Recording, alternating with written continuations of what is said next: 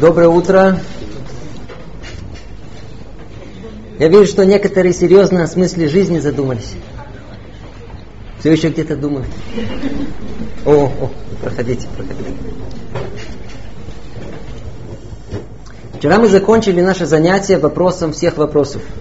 Для чего человеку жизнь? Вас наверняка интригует ответ. Меня тоже. Но немного в другом ракурсе. Не знаю, обратили вы внимание или нет, но э, все предыдущее занятие, в принципе, можно было бы сформулировать в одном коротком предложении. В чем смысл человеческой жизни? Но непонятно, как удалось одно это предложение развести на приблизительно час двадцать. Но вот как это занятие, где надо дать практически неограниченный по объему ответ, вот как, как его втиснуть в час двадцать, вот это не знаю. Ну, попробуем. Мы сейчас попробуем дать ответ на вопрос всех вопросов. На самое важное и всеобъемлющее в жизни человека. Что есть сама жизнь? Для чего она надо? И как вы понимаете, так же, как сама жизнь сложна, то, по-видимому, так же и ответ сложен. Поэтому даже при всем старании изложить сложное самым простым языком, ждет нас нелегкая работа. Потребуется все наше внимание от начала и до конца. Урывками просто не получится понять. Ну, заодно и не до смеха, а смеяться как-то получается больше над тем, какая жизнь у нас есть, а не такая, какая она должна быть. Настраивайтесь на серьезную работу. Но прежде чем перейдем к непосредственному ответу, спросим, а как знать, что этот ответ или другой ответ истинный и верный? А? Иди знай, а вдруг снова дурят. Есть много мнений. Действительно, вопрос, в чем смысл человеческой жизни, спрашивали не только мы тут с вами. Этот вопрос спрашивает любой думающий человек. Зари существования человечества и до наших дней. И сколько было мыслителей, столько было и ответов. Ну, откройте книги, послушайте людей. Как разобраться, что истина? Да и вообще, а что это такое истина? Время от времени слышатся голоса, что надо искать истину. Вот смех. Само это понятие довольно-таки далекое от нас. Как-то не принято никакой истины искать. Информацию, да. Поделиться своим мнением, да. Послушать лекцию. Искать истину. А ну выйдите на улицу, спросите людей, а вы истину ищете? Они на вас посмотрят, как на сумасшедших. Чего? Вы уже выплатили суду на квартиру? Один так и отреагировал. Ты что, выпил? Что за истина? Название фирмы? Нет, мы в принципе все ищем в жизни, все, кроме основного. В чем истинный смысл жизни человека? Вот это не ищем. А ведь от этого ответа и должна зависеть вся наша жизнь. Это первое, что мы должны искать. Получается, что с того момента, когда человек осознает самого себя, первое, что должен сделать, понять, где истина. Начать искать ее. С этого все начинается. На языке Тары истина это эмет. Алиф, мем, тав. Интересно пронаблюдать, как уже в этом слове все намекнуто. А ну вспомним прошлое занятие. Человек внезапно появляется в точке А под названием родом и тут же начинает неумолимо двигаться в точку Б, кладбище.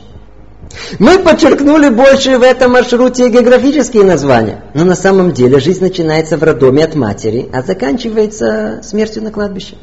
Скажите, как на языке Тары мать? М. Алеф, мем. А как усопший? Мет. Мем, тав. То есть вся жизнь человека проходит и находится между мамой, М, и смертью, Мет. Составьте теперь вместе М и Мет, что получится? Э, Мет. Истина. А? Вся жизнь человека от рождения М, от мамы, и до смерти Мет, для того, чтобы он искал истину. Для чего он тут появился между мамой и смертью? Надо искать истину. Надо искать истину. Но только вот проблема какую? Ведь у каждого истина своя. Вы обратили внимание? Люди ходят со своим мнением. Люди крепко держатся за свою истину. Фотобрашу однажды спросили, сколько сейчас время? Он задумался и говорит, вот по-моему, полдесятого. Что значит по-моему? Абраша, не валяйте дурака. Сколько сейчас время? А я вот считаю, да, вот мое, мое личное мнение, сейчас без пяти десять. А что, не имею права? Вы мне указывать будете? Раз у вас есть права, это очень хорошо и похвально, что вы так считаете. Это даже очень трогательно, что у вас есть свое личное мнение. Но все-таки сколько сейчас времени по-настоящему, объективно. Так и у нас. Как вы понимаете, в мире есть много ображ, и у всех свое мнение о смысле жизни. Но мы, по-видимому, будем искать ответ, не зависящий от мнения Абраши, от мнения человека и всего человечества. Почему? У Абраши мнение субъективное, по-моему, полдесятого. А мы ищем объективное. Сейчас 12. Верное для всех. То есть не зависящее от их мнений. Более того, мы хотим найти объективный, не зависящий ни от чего смысл человеческого существования не связанные с конкурентным человеком, ни с его творческими успехами, ни с профессиональной карьерой, ни увлечением, ни удовольствиями, такой, чтобы даже на необитаемом острове, в изолированной камере, в одиночестве и страданиях человек был бы преисполнен смыслом своего существования.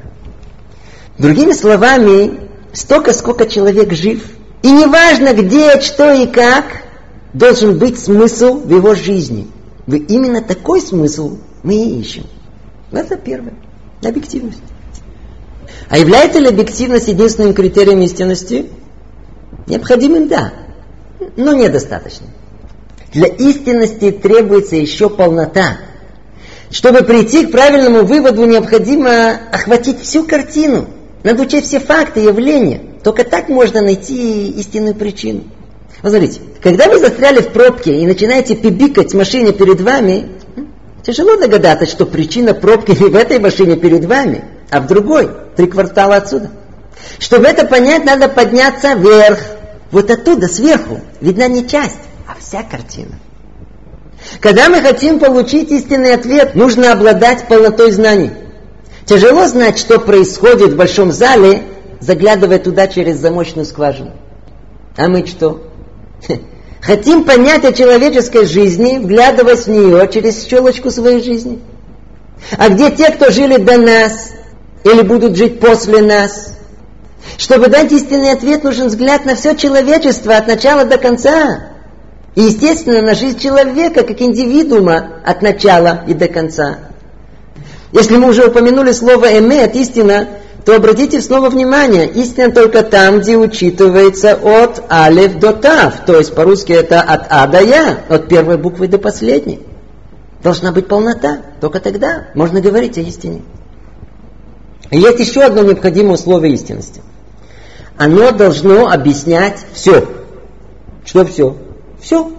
Все явления. То есть быть непротиворечивым. Это как э, в критериях истинности научной теории. Какая научная теория считается верной? Та, которая может однозначно объяснить все явления, которые она предполагает объяснить.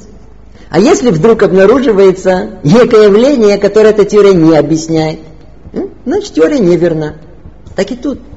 Когда мы ищем истинный ответ на вопрос о смысле жизни, мы будем искать одно объяснение, один корень, одну причину, которая объяснит, как всю жизнь человека, как индивидуума от начала и до конца, так и всего человечества в целом от начала и до его конца.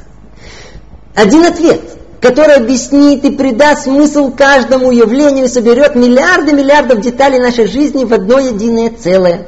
Как в гигантском пазле, мозаике, которые на первый взгляд разрозненные и непонятно для чего предназначенные маленькие части, вдруг собираются в одну общую осмысленную картину. О, вот это то, что мы ищем. Вот такой ответ, который будет объективный, всеобъемлющий и охватывающий все обстоятельства жизни. Плюс дающий одно объяснение всему в жизни, вот такой ответ будет обладать свойством истинности. И именно такой ответ мы ищем. То есть на меньше, чем абсолютная, стопроцентная истина не стоит даже времени тратить. Нет абсолютной истины. Допустим.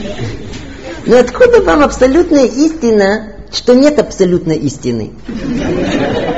А, Ар Аркадий? Ну, я вас понимаю. Слышать, что есть абсолютная истина, очень страшно. Но это отдельная тема. Итак, мы будем искать абсолютную истину. Вот только где? У кого этот ответ находится? Кто обладает абсолютной истиной? Вспомните вчерашнее занятие. Мы у кого-то тут долго выясняли, если он родился по своему желанию. Выяснилось, человек рождается не по своей воле, живет не по своей воле, умирает не по своей воле. Сознание и желание человека не участвовало в его появлении и исчезновении из этого мира. То есть не мы причина нашей жизни, а если не мы являемся причиной нашего существования, то где же эта причина находится? Если не в нас, значит вне нас, вне Абраши, извне. А ну еще раз вспомните прошлое занятие, пример со звездолетом. Когда на каком-то этапе народ забыл, куда он летел. Когда те самые космонавты летели в звездолете, то были такие, кто изнутри пытались догадаться, как они тут оказались. Куда летят и зачем. Строили предположения. Там было много ображ. Но только взгляд их близорукий, в пределах занимаемого пространства. Там внутри нет решения этому вопросу. Нужен взгляд извне, объективный и охватывающий, объясняющий все. И он был, он существовал. Но не в самом звездолете, а с той самой Земли, которая их послала, этот звездолет создала, цель установила и так далее. Там находились ответы на все вопросы. На самом звездолете. Вы правы. Там тоже был ответ. Там действительно была одна заваленная древними книгами комната со странным названием «Пульт управления». И там доживал свой век один такой глубокий старикашка. Он действительно рассказывал им небылицы о какой-то земле, в книгах какие-то пальцем тыкал. Тут все написано, хрипел он. Тут ответы на все ваши вопросы, куда летим, для чего. Но, увы, уже никто не понимал сложного языка этих книг. Да и старикашка особого такого, знаете, впечатления не производил. Одет был странно. Не по космической моде. Да и в музыке особенно не разбирался. Верил всякие глупости, старенький такой. Знаете, верующий такой. Наверняка чокнутый. Он что-то говорил, но его никто не хотел слушать. Вы правы. Все ответы были на этом звездолете. Но у одних не было для этого времени, у других интереса. И вообще сама тема уже не подходила продвинутому духу космонавтов. Говорить о смысле жизни было не модно. Но основной тут, обратите внимание, ответ был на звездолете. Но откуда он там появился? Из той же Земли. Ответ, куда они летят, находился извне, не внутри. Так и у нас. И хотя мыслители и пытались давать ответы, но, увы, в рамках их узкого видения мира принципиально нет ответа. Не дано человеку в силу его ограниченности постичь секрет жизни. Никакое исследование не найдет логики в человеческой жизни. Нужен взгляд извне. Только оттуда можно постичь абсолютную истину. Вот такая абсолютная истина, объективная и всеобъемлющая, может находиться у, у того, и только у того, кто этот мир сотворил, и нас в нем. Кто передал через пророка все секреты этой жизни тем старичкам, за пунктом управления глубоким старцам и мудрецам. И они передавали эти ответы из поколения в поколение, частично устно, частично через свои таинственные священные книги. Ответы есть тут, на земле, дошли до нас. Они не подвластны ни времени, ни моде. Они неизменны и вечны. Они есть чтобы только хоть кто-то захотел их услышать.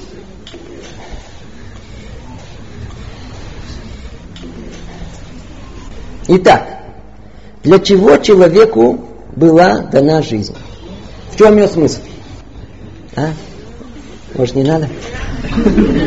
Попросил всех слабонервных. Не переживайте.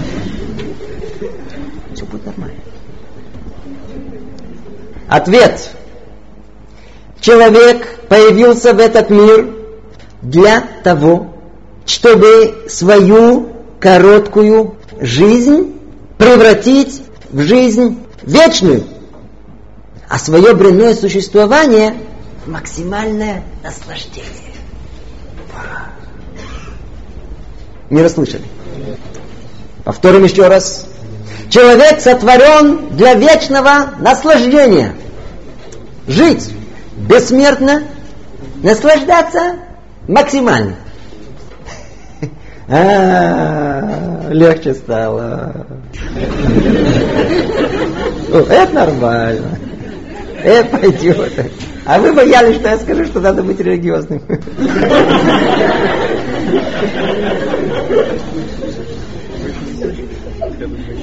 Единственное, чем закончится, все равно подозрительно. Итак, вечное наслаждение. Если бы не опасение, что ребята эти слова не так поймут, то, в принципе, на это можно было занятие завершить.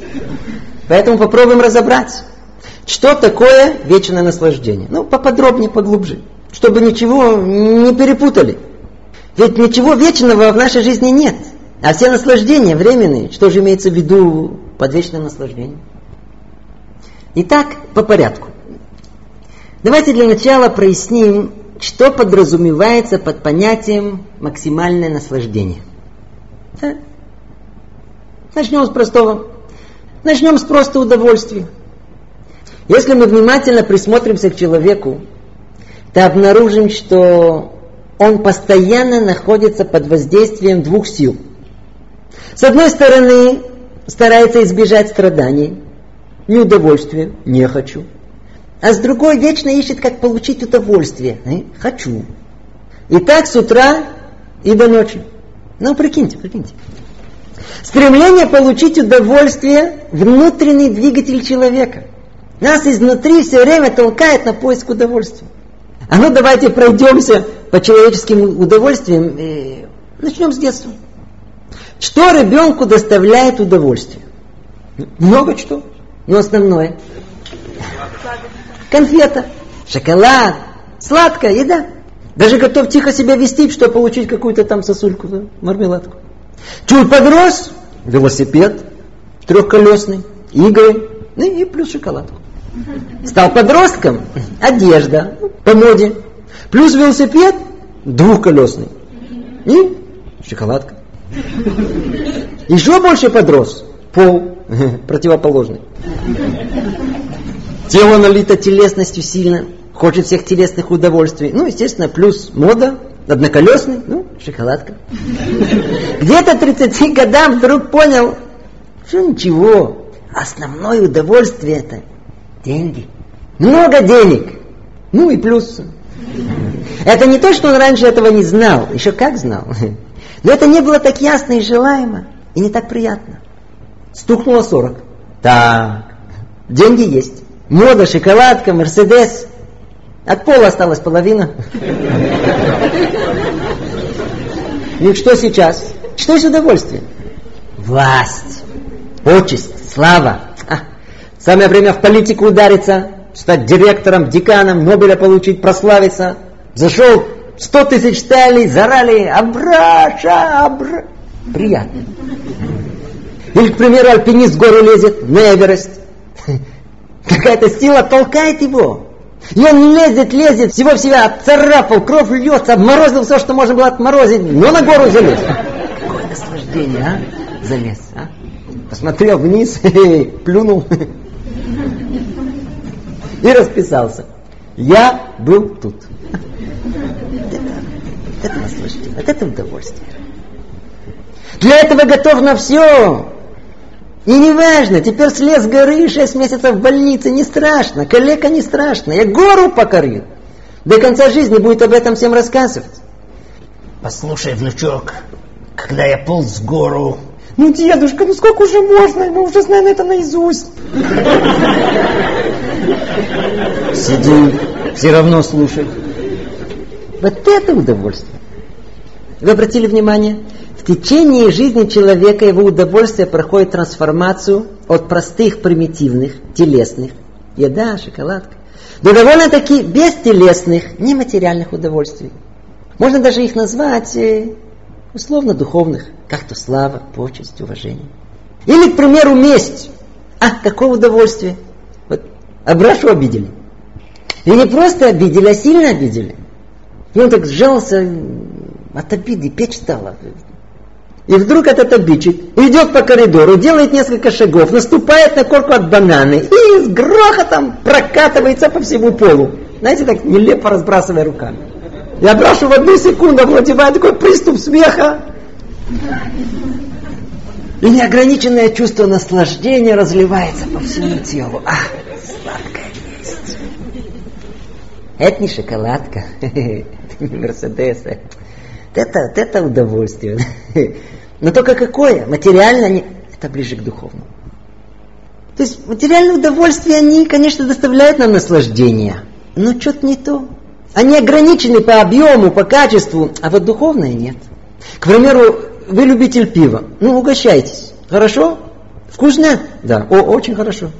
Но только мы хотим вам дать максимальное удовольствие от пива. Вот вам пиво всего мира. На, пейте. Это доставит вам максимальное удовольствие? Никакого.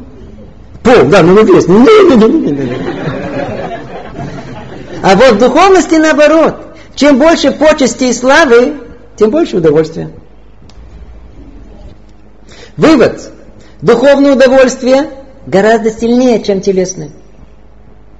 И чем оно более духовнее, тем оно более сильное, и тем дольше оно длится.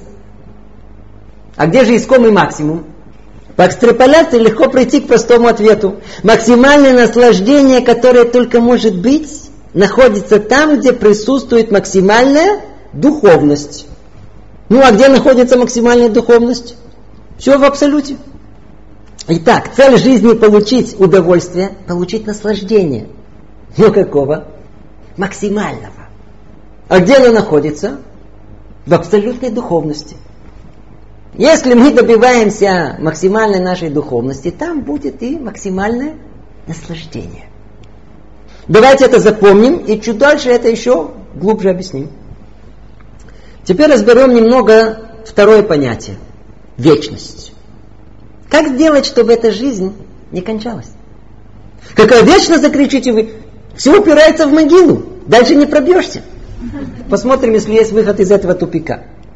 В этой точке мы должны были бы сделать длинное-длинное вступление, но, увы, без предварительных объяснений, скажем простыми тезисами так. Человек живет в одно и то же время в мире материальном и в мире духовном. Человек состоит из материального и духовного. Материя материальная ограничена в пространстве и времени. Поэтому у нее есть начало, у нее должен быть конец. Духовность не ограничена. Она не имеет начала, у нее нет конца. Духовность вечна. Человек состоит из тела материального и души духовной. И тогда следует сделать следующий простой вывод.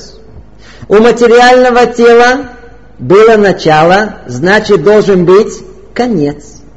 Из праха пришло, в прах уйдет. А духовная душа на веки вечные существовать будет. Вот вам и вечность. Только скажем точнее, кто жил для тела, все в прах тела и ушло. А кто жил для души, то все на веки вечные и жить будет. И тут уже намек на дальнейший рецепт вечности. Если человеку удастся своими силами превратить подаренную ему материальную жизнь в жизнь духовную, то есть одухотворить материальную, то тогда такая духовная жизнь никогда не кончится. Она будет продолжаться вечно.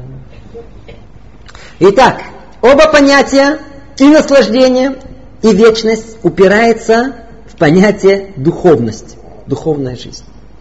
Теперь иди знаешь, что ребята под этим понимают. Поэтому несколько слов, что под этим понимается. Однажды на одном из занятий, когда речь зашла о духовной жизни, я слышал приблизительно следующее объяснение, что я, я живу духовной жизнью. Раз в неделю театр, три раза в кино, успевая книжку закончить. Ну и, конечно, в интернете каждый вечер провожу время. Телевизор не выключается.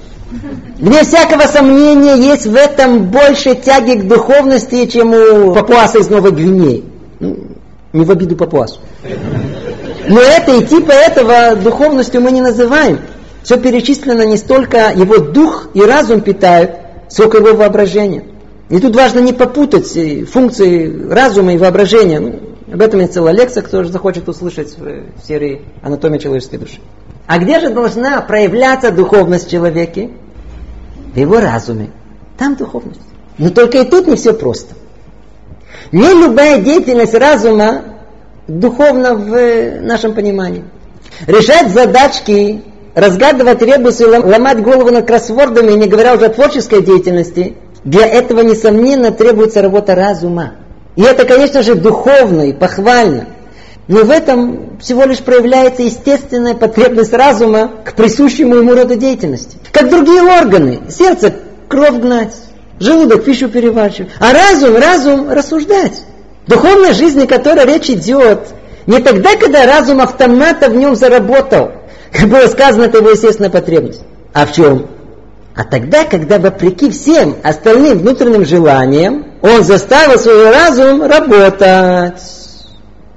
Особенности духовности разума проявляются, когда он доминантен в противоборстве с материальностью тела. Духовность находится там, где разум контролирует, руководит эмоциями и телесными желаниями. А, совсем не там, где мы вы полагали. Духовность находится там, где сила разума побеждает все остальное. Где дух побеждает материальное.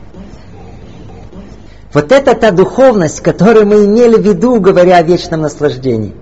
Вот такой духовности мы ищем. Ну а как эта духовность в нашей жизни в конечном итоге проявится? Во взгляде на мир и на себя в нем. Равдеслер сказал приблизительно так. Человек приземленный, материальный, видит вокруг себя только материальность этого мира. А человек духовный, о, есть у него совсем другой взгляд – он во всем вокруг видит духовную суть, содержание. А материальность, ну, только как следствие духовности в нем.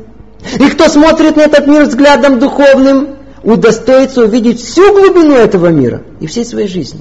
До причины всех причин. Давайте мы пойдем по этому пути. Пути духовного взгляда на всю нашу жизнь. И подведем промежуточный итог. Итак, Смысл и конечная цель человеческой жизни удостоиться вечного блаженства, наслаждения. Источник вечного – абсолютная духовность. Источник наслаждения – абсолютная духовность. Получается, что смысл человеческой жизни удостоится близости, точнее единства, единения с абсолютной духовностью, то есть с Творцом. Конечная цель там в конце слияние творения и Творца.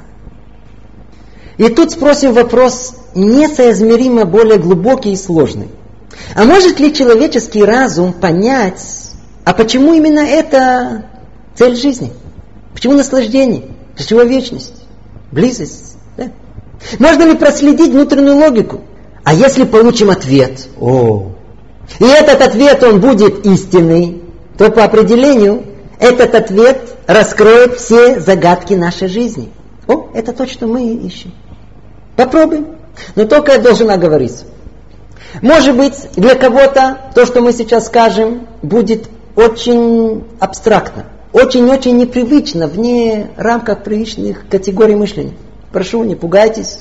Наше занятие мы записываем на, на пленку. Можно будет ее прослушать несколько раз. С одной очень далек от мысли исчерпать эту тему. Тяжело объять необъятное за пару минут. Хотя наше поколение так и любит, ну, в двух словах. Поэтому попробуем сказать только схему основного, с максимальной осторожностью, подбирая каждое слово. Кратко и чуть не сказал ясно. Кому это будет не ясно, я прошу, не засыпайте. Это займет минут 10-15. Но только проблема не с теми, которым это будет не ясно а с теми, кто посчитает, что все понятно. Тогда спросите, «А для чего же я это говорю? Ну, во-первых, если я не дам ответ, найдутся те, которые скажут, что его нет. Во-вторых, пробудить интерес к поиску истины. Это надо учить последовательно, глубоко. Это забирает время, усилия, но без этого ничего не поймем. Кстати, переведены на русский язык несколько фундаментальных трудов Раби Мошехайма Люцата, Рамхаля, Называется одна книга Дера Хашем, вторая Дат Фунот. Попробуйте найти эти книги, изучить их глубоко с кем-то, кто в этом разбирается. Там вы сможете найти полный и развернутый ответ на все, что мы тут упоминаем. Итак, причина существования человека находится вне его. Человек сотворен. Есть кто его сотворил. Есть Творец, сотворивший весь мир и нас в нем. Истинная суть Творца непостижима.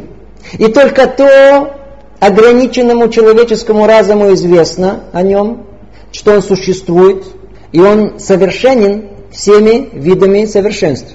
И его реальность проста. Абсолютное совершенство Творца предполагает наличие в нем всех совершенств, причем как в форме совершенства пассивного, так и активного. Воля Творца была оставить свою возможность в потенциале, но в проявлении этого потенциала больше проявляется качество совершенства.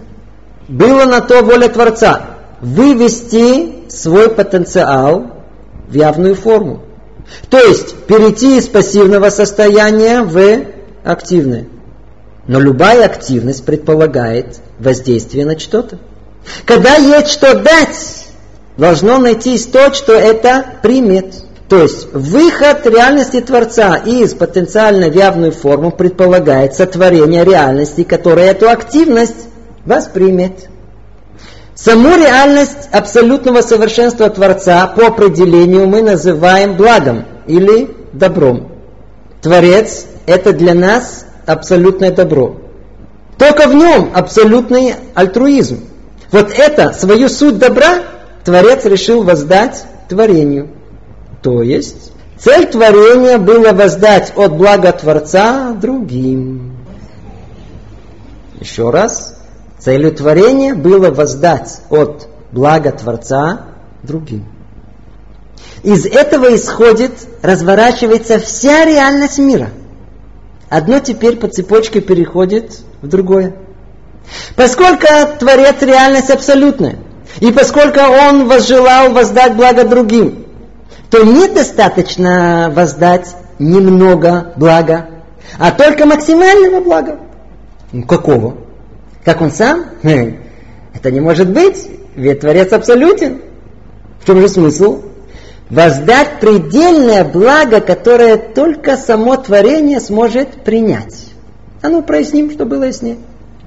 Ну, возьмем условно, к примеру, царя ну, и его царство. Предположим, что царь хочет максимально вознаградить своего подданного. То где то максимальное, которое может ему дать, но оставаясь при этом царем? По-видимому, не шоколадку, не дочку замуж и даже не полцарства. Максимальное вознаграждение будет в максимальном приближении к самому себе. Не вместо себя, только я царь выше тебя, а ты мой самый большой приближенный, номер два в царстве. Соответствующий властью и влиянием на все царство. Вот так и тут. Постановила мудрость Творца о воздаянии блага другим. Но нет другого блага, кроме самого Творца. Поэтому истинное воздаяние блага будет в том, что творение сможет приобщиться, приблизиться к Творцу максимально возможным приближением. И насколько близко творению удастся приблизиться к Творцу, настолько насладиться на истинным благом, которое только возможно для них, пребывая в нем на веки вечные. Что-то понятно? Ничего. Отлично! Конечно, в итоге это надо будет учить, как мы и говорили. Ну ничего страшного. Продолжим. Еще раз. Замысел Творца в творении сотворить творение, которое сможет насладиться величайшим благом близости к нему, максимальный для самого творения образом. Это и подразумевается, когда мы говорим о максимальном наслаждении, и что оно духовное и вечное. Ведь Творец – абсолютная вечная духовность. Как удивительно, но этот ответ, хотя бы мы только начали, он уже объясняет большую часть нашей жизни. Желание человека, его интуиция, по большому счету, вот глобально, его не обманывает. Мир устроен самым чудесным образом. Все, что есть тут, в этом ограниченном мире материи, это проекция того, что есть в мире неограниченном, бесконечном, духовном. Все, что в конце, есть уже в начале. Все, что будет там в макро, находится тут уже в микро. А ну прислушаемся к нашим самым глубоким сокровенным желаниям. Что для человека самое дорогое и важное? Его жизнь. Что больше всего хочется? Жить. А сколько он живет? Да, лет 70-80. Мало. Хочется больше, дольше. Согласны? Да. А если жить дольше? Ну, в страданиях. Не, не, не, это не. То есть жить хочется, но важно как. Не то, что без страданий. Жить хочется в удовольствии, в наслаждении. О, о, тогда можно жить долго. Вот мы докопались до самого центра человеческих желаний. Чего больше всего хочется? Жить в удовольствии. Вот оно. И это, в принципе, включает все. Абсолютно все. И вот чудо. Именно для этого человек сотворен. Подумайте только. То, что заложено в нем в мини-масштабе, в конечном итоге получит в макро. То, что человек хочет на уровне примитивном, если удостоится, получит на уровне самым высоком. Но мы не задумываемся. Почему так все устроено? Почему человек хочет жить? Почему автоматом тянет именно к удовольствиям? А? Ответ. Человек был сотворен для определенной цели. Человек это душа его. Душа человека по сути своей бессмертна, поэтому жаждет вечной жизни и на земле. Она взята из места под названием Тануг Ницхи, вечное наслаждение. Поэтому постоянно и толкает человека к поиску удовольствия тут, на земле. А ну, на что это подобно? Условно сравним душу с электричеством. То же самое электричество. Питая холодильник, дает холод. Электроплитку – тепло. Миксер вертится, лампочку свет дает. Так и душа, войдя в тело, в зависимости от степени погружения в него, желает разного. Самой телесности на уровне нефиш, животной души, требует телесных наслаждений, колбасы, девочек. На более высоком уровне – рох, душевного удовольствия, слава, почет, поговорить. Еще более высокий уровень – нишама, о, духовные наслаждения – решать уравнения, классическая музыка, кабалу давай. Встроенная потребность души к наслаждению исходит из ее конечной цели и объясняет строение сил человека и отчасти его поведения. Но чтобы понять поглубже все происходящее с человеком, надо продолжить наше исследование. Вы готовы? Еще можно? Продолжим дальше. Мы остановились на том, что замысел Творца был в том, чтобы дать творению возможность приближения к нему. И в этом будет самое большое благо, которое Творец воздаст творению. А как можно добиться максимальной близости? Учтите, что речь идет о мире духовном. Тут в мире материальном есть понятие близко, далеко, измеряется в сантиметрах, километрах, но, но в мире духовном нет понятия пространства. А как же там? Там близость измеряется изменением формы, то есть качеством. Две духовности, которые будут подобны по своим качествам, автоматически будут близки друг к другу. Учтите это. Это как два человека. Когда они смогут стать близки друг к другу? Два друга, муж, жена. У них должны быть какие-то подобные родственные черты. И чем больше подобного и общего, тем больше они будут душевно близки друг с другом. Так и тут. Чтобы приблизиться, творение должно быть подобно Творцу. Как вы понимаете, творение, о котором идет речь, это человек. Получается. Смысл человеческого существования в том, чтобы максимально приблизиться к Творцу. А как это возможно? Как максимально можно уподобиться Творцу? Для этого и был сотворен человек в потенциале по подобию Творца. Помните, по образу и подобию? Для чего? Чтобы позволить человеку сходство с ним по его качествам проявления в этом мире. Как Творец милосердный, так и человек должен быть милосердным. Как Творец терпелив, так и человек и так далее. Уподобляя совершенству Творца, человек сам становится каким? Совершенным. И что это ему даст? Позволит ему приблизиться к Творцу, к идеалу. А, и кто-то закричит, а в чем же дело? Творец всемогущий, что, он не мог сотворить человека подобному себе? Мог.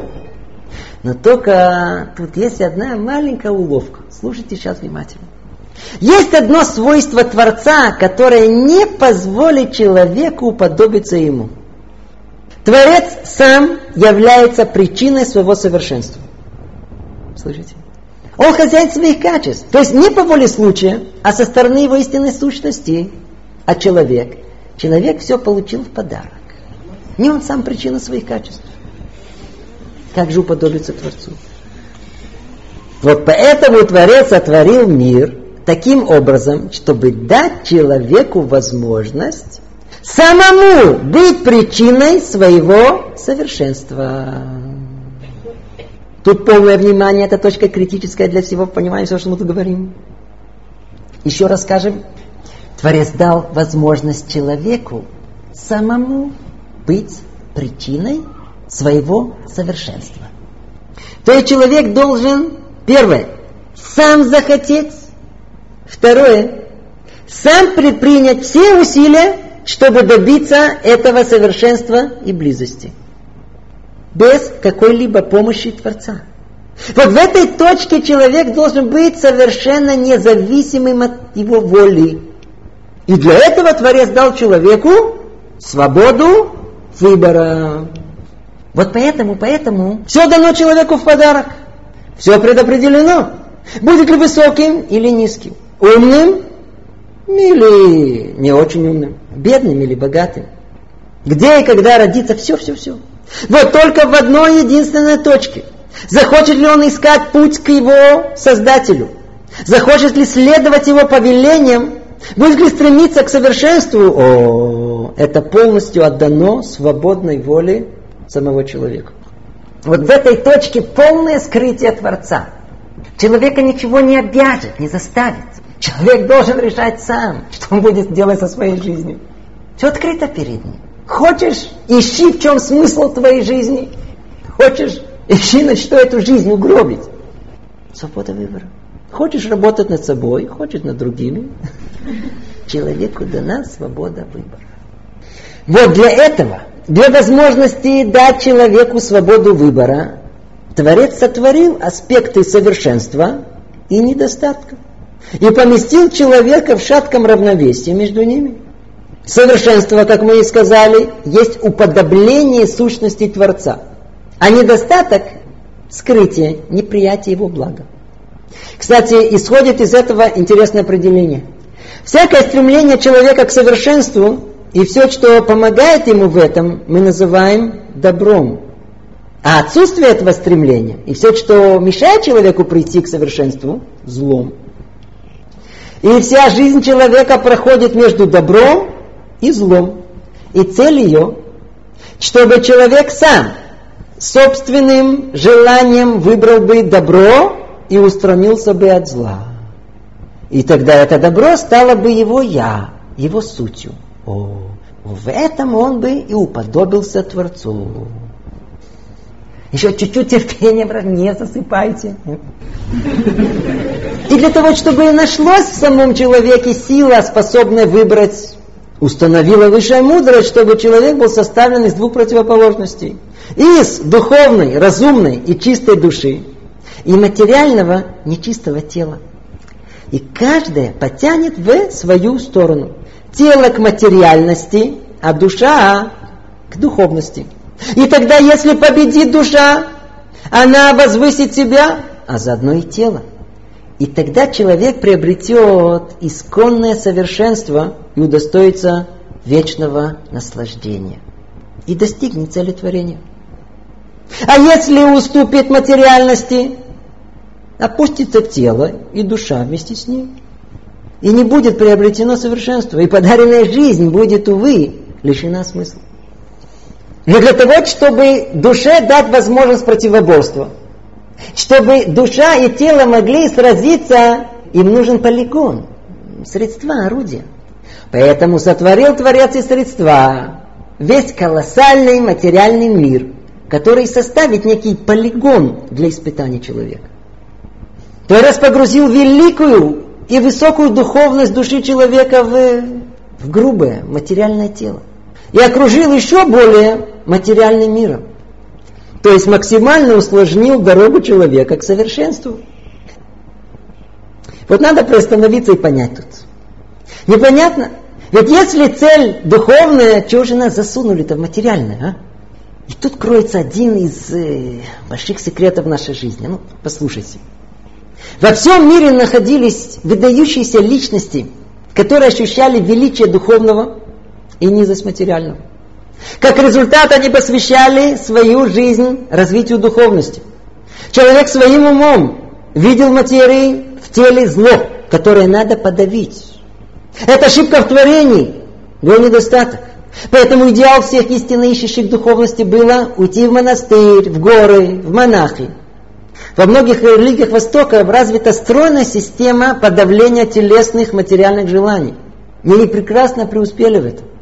Но все это голова человека. Но нет Творца. Сотворение материального и материальных желаний не зло. Из абсолютного добра выйдет только добро. Материальность мира, все телесное, сотворено Творцом для пользы человека, для добра. Спросите, какого? Чтобы дать человеку подлинное, настоящее испытание. Ведь легче достичь духовности, живя в отшельником горах или в лесах. Попробуйте этого добиться, находясь в повседневном быту дома с женой, за едой. О, вот это непросто.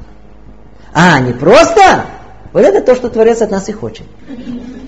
Там, погруженный в материальность, с его дна, из материального, из телесных занятий, вот, вот там достичь духовной высоты и совершенства.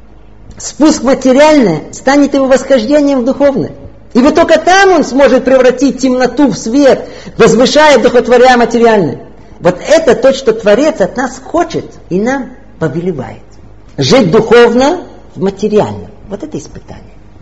Ну, а как же это осуществить? Какая же духовность материи, вы спросите? О, вот тут секрет всей странной еврейской жизни. Чтобы постичь духовность материального, установил Творец человеку границы и порядки в использовании им этого материального мира. Все прелести этого мира будут перед тобой, но не все дозволено. Будет хотеться все, но добро принесет только часть то, что надо, а не то, что хочется. И когда человек действует в границах и порядках, с тем намерением, которое повелел Творец, разумом побеждая тело, то это телесное действие будет само по себе производить совершенство. Повлияет и поднимет духовность самого человека. В этом секрет духовности. Как вы понимаете, границы и порядки – это заповеди Творца. Их мы называем мицвод. Или по-русски заповеди. Заповеди запрещающие и повелевающие. И они установлены в полном соответствии с природой человека. У человека есть 613 частей души и 613 частей тела. Согласно этому есть 613 заповедей. Из них 365 повелевающих не делай. И суть их уберечь человека от зла, не дать ему развить себе недостаток. И 248 повелевающих. Повелений делай. Чтобы подтолкнуть его к добру. И все это глубочайшая тема сама по себе. Естественно, что мы тут развивать ее не будем. Мы только сказали общую идею. Я вам сочувствую. Я за один раз вылил на вас учебу многих лет. Не пугайтесь. Это надо прослушать не один раз. Еще раз повторим вкратце, упорядочим услышанное. Повторим в нескольких словах. Цель творения человека – воздать от добра Творца человеку. То есть конечная цель – максимальная близость единства Творца и человека. Вот оно и доставит человеку вечное наслаждение. Но для этого необходимо максимальное подобие человека Творцу. А это будет возможно, когда у человека будет свобода выбора. Для этого он был помещен в точку соприкосновения добра и зла, чтобы сам своими силами выбрал добро и устранился от зла. Для этого он был сотворен из двух начал, материального и духовного, и был помещен в мир материальный. И столько, сколько он в нем находится, суть его жизни – прохождение испытаний. И когда он пройдет испытания, о, а что тогда? О, на этой точке мы остановились, а? Должен быть какой-то результат. И действительно, Творец установил предел, границу старанием человека исправить себя и добиться совершенства. Для этого он определил два периода. Одно – время труда и усилий, время испытаний. Второе – время получения вознаграждения. Согласно этому были сотворены два мира. Мир этот и мир грядущий. Законы природы этого мира соответствуют времени усилий добиться совершенства, а место и законы грядущего мира подобает условиям получения вознаграждения. Грядущий мир – цель, этот мир – средство. В грядущем миру вечное наслаждение, в этом подготовка к нему. Этот мир – усилие, грядущий результат. То есть жизнь человека от жизни до смерти, от пункта А до пункта Б, не более чем подготовка к истинной жизни. Тренировка. Кстати, вспомните парадокс, с которым мы начали прошлое занятие. Мы спросили, для чего человек живет. Ответ. В конечном итоге был, чтобы жить. Но если человек появился в этот мир, чтобы жить, почему же он умирает? А если в конечном итоге неизбежно умираем, то зачем надо было рождаться? Этот парадокс существует лишь для тех, кто видит часть картины жизни, а не всю жизнь. Изнутри, но не снаружи. Действительно, рождаясь, человек начинает умирать. Но умерев, он только начинает жить. Я извиняюсь, конечно, для многих людей просто услышать, что есть жизнь после смерти, это страшнее и боязнее, чем сама смерть. Тем не менее, тело человека, рождаясь, начинает умирать, а вот душа только начинает готовиться к вечности. В принципе, вся наша жизнь на этой земле – подготовка к тому моменту, когда нас туда закопают. А ну еще раз, помните тот пример со звездолетом. Когда народ летел в нем и забыл куда, все как-то были довольны полетом. Нашли для чего жить, суетились, э, вполне были довольны тем, что есть. Вопросы не спрашивали.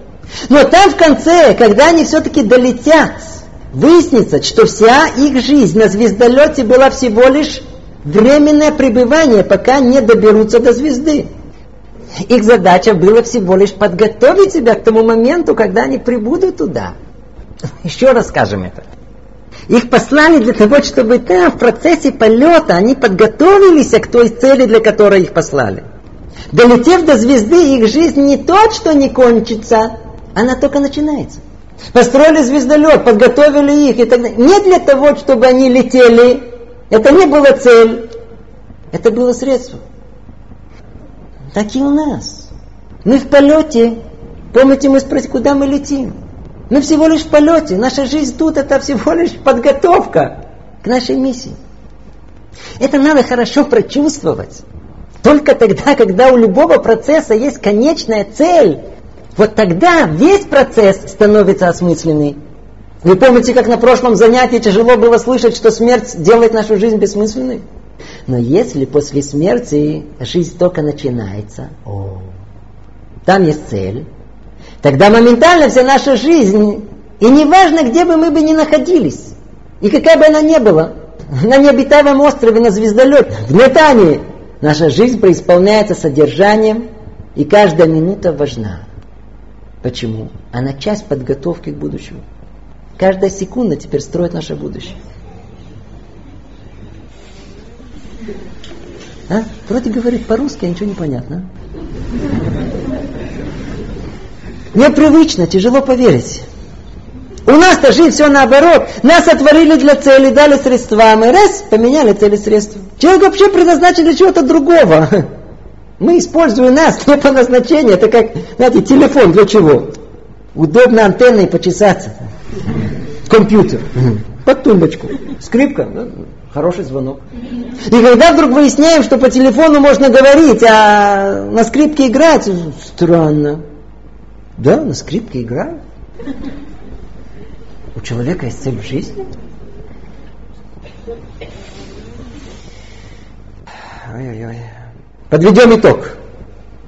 Человек сотворен для вечного наслаждения. Творец предлагает нам свою близость, абсолютное добро. Ну, а что требуется от нас, чтобы это удостоиться? Что от человека конкретно требуется?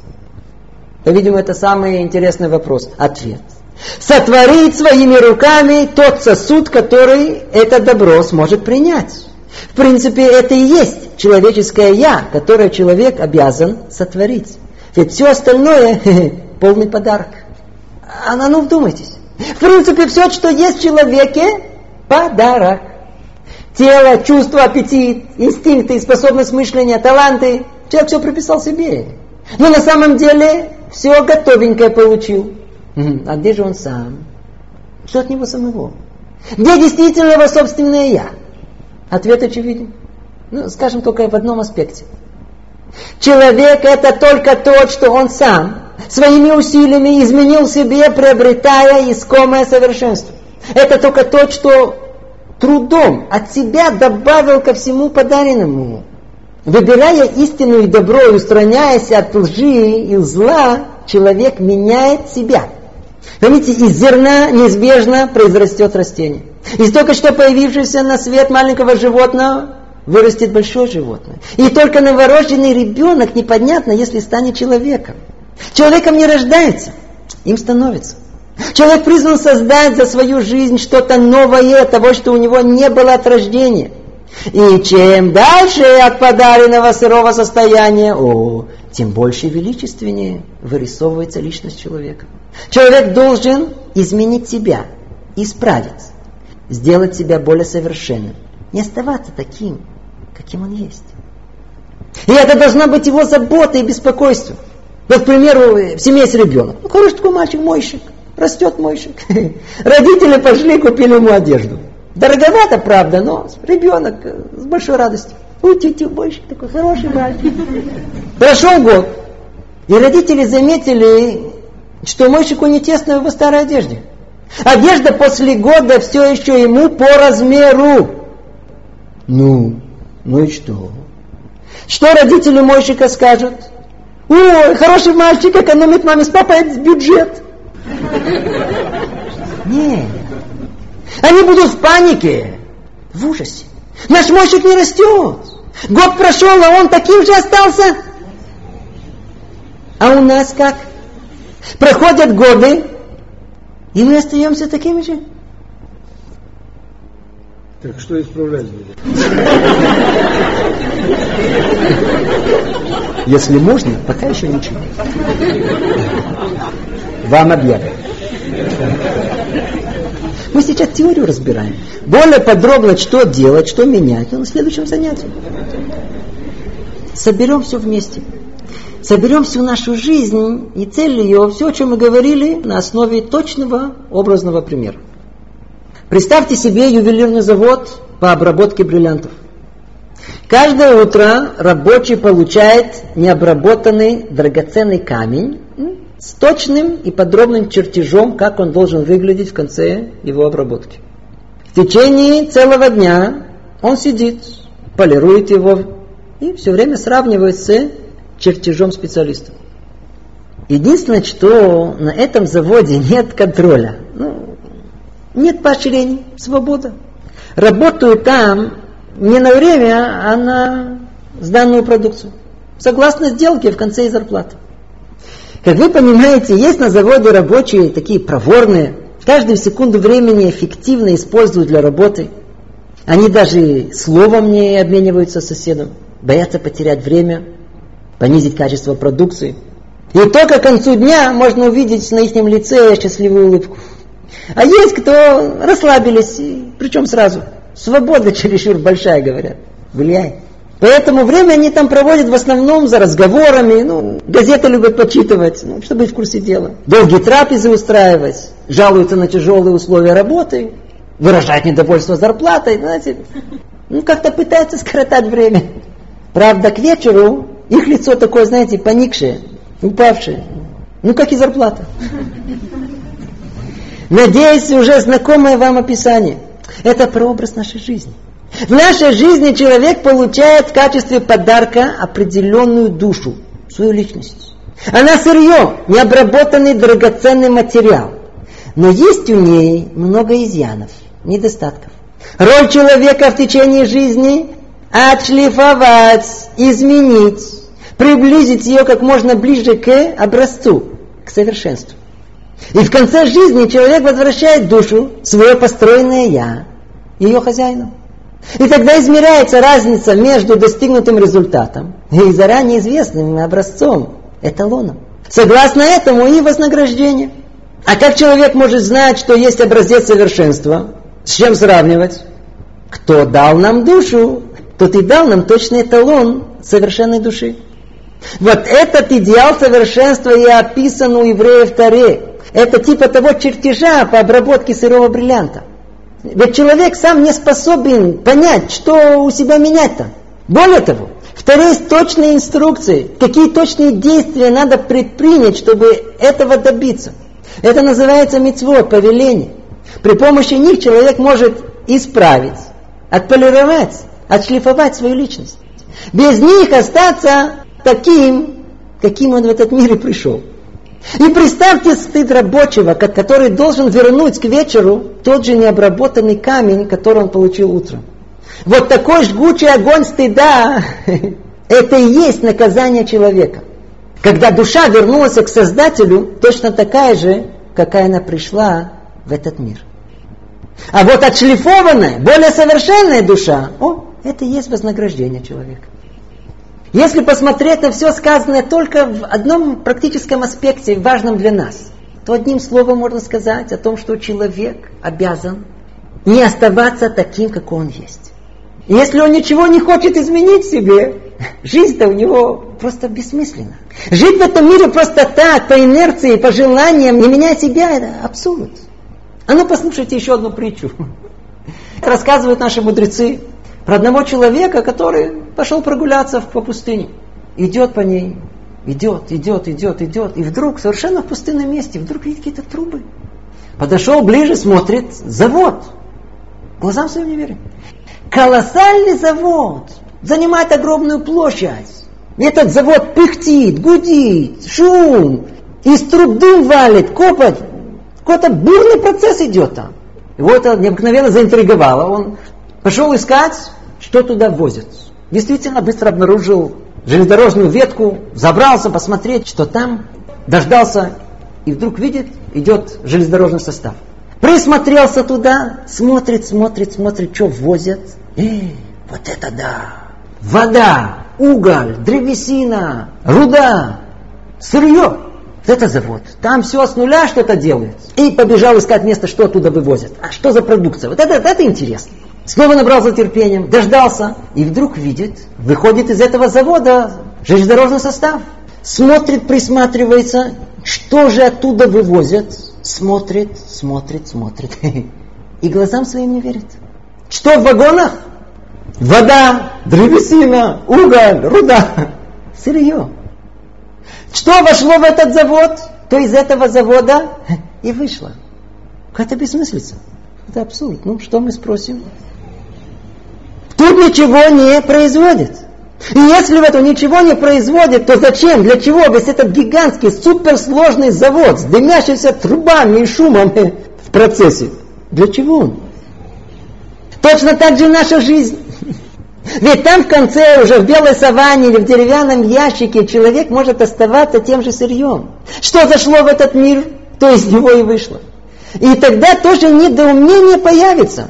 А для чего ему вообще на свет надо было появиться. Остался сырьем, полуфабрикатом, так и не сотворили себя человека. И вся жизнь, каких бы успехов она ему не принесла, и карьера, и деньги, и почет, прошла даром и бессмысленно. Если человек уходит из мира таким, каким он в него пришел. Ведь ничего из этого мира с собой мы не заберем. Голые пришли, голые уйдем. Все нажитое останется тут или исчезнет. И только человеческое «я», сотворенное кропотливым трудом личного совершенства, оно одно единственное останется жить вечно. Вот тут, тут и разгадка жизни. И человек, который провел жизнь недаром, человек, который провел свою жизнь в духовном напряжении, в борьбе за самого себя, вот такой человек удостоится построить свою личность, свое «я». И оно засветится, как бриллиант, переливая всеми оттенками цветов своей многогранной личности. Вот такой человек испытает невероятное счастье реализации своего потенциала. Вот такой, только такой человек удостоится вечного наслаждения достигнутого совершенства. И столько, сколько огонь нашей души еще горит, все еще можно исправить, никогда не поздно. Как сказал один большой человек, столько времени, сколько я буду жить, я буду жить. И выбор в наших руках. Всего доброго, до следующего занятия.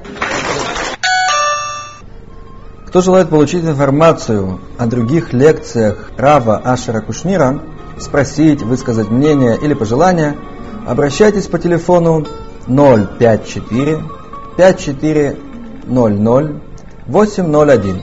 Для звонящих вне Израиля телефон 972 54 5400 801.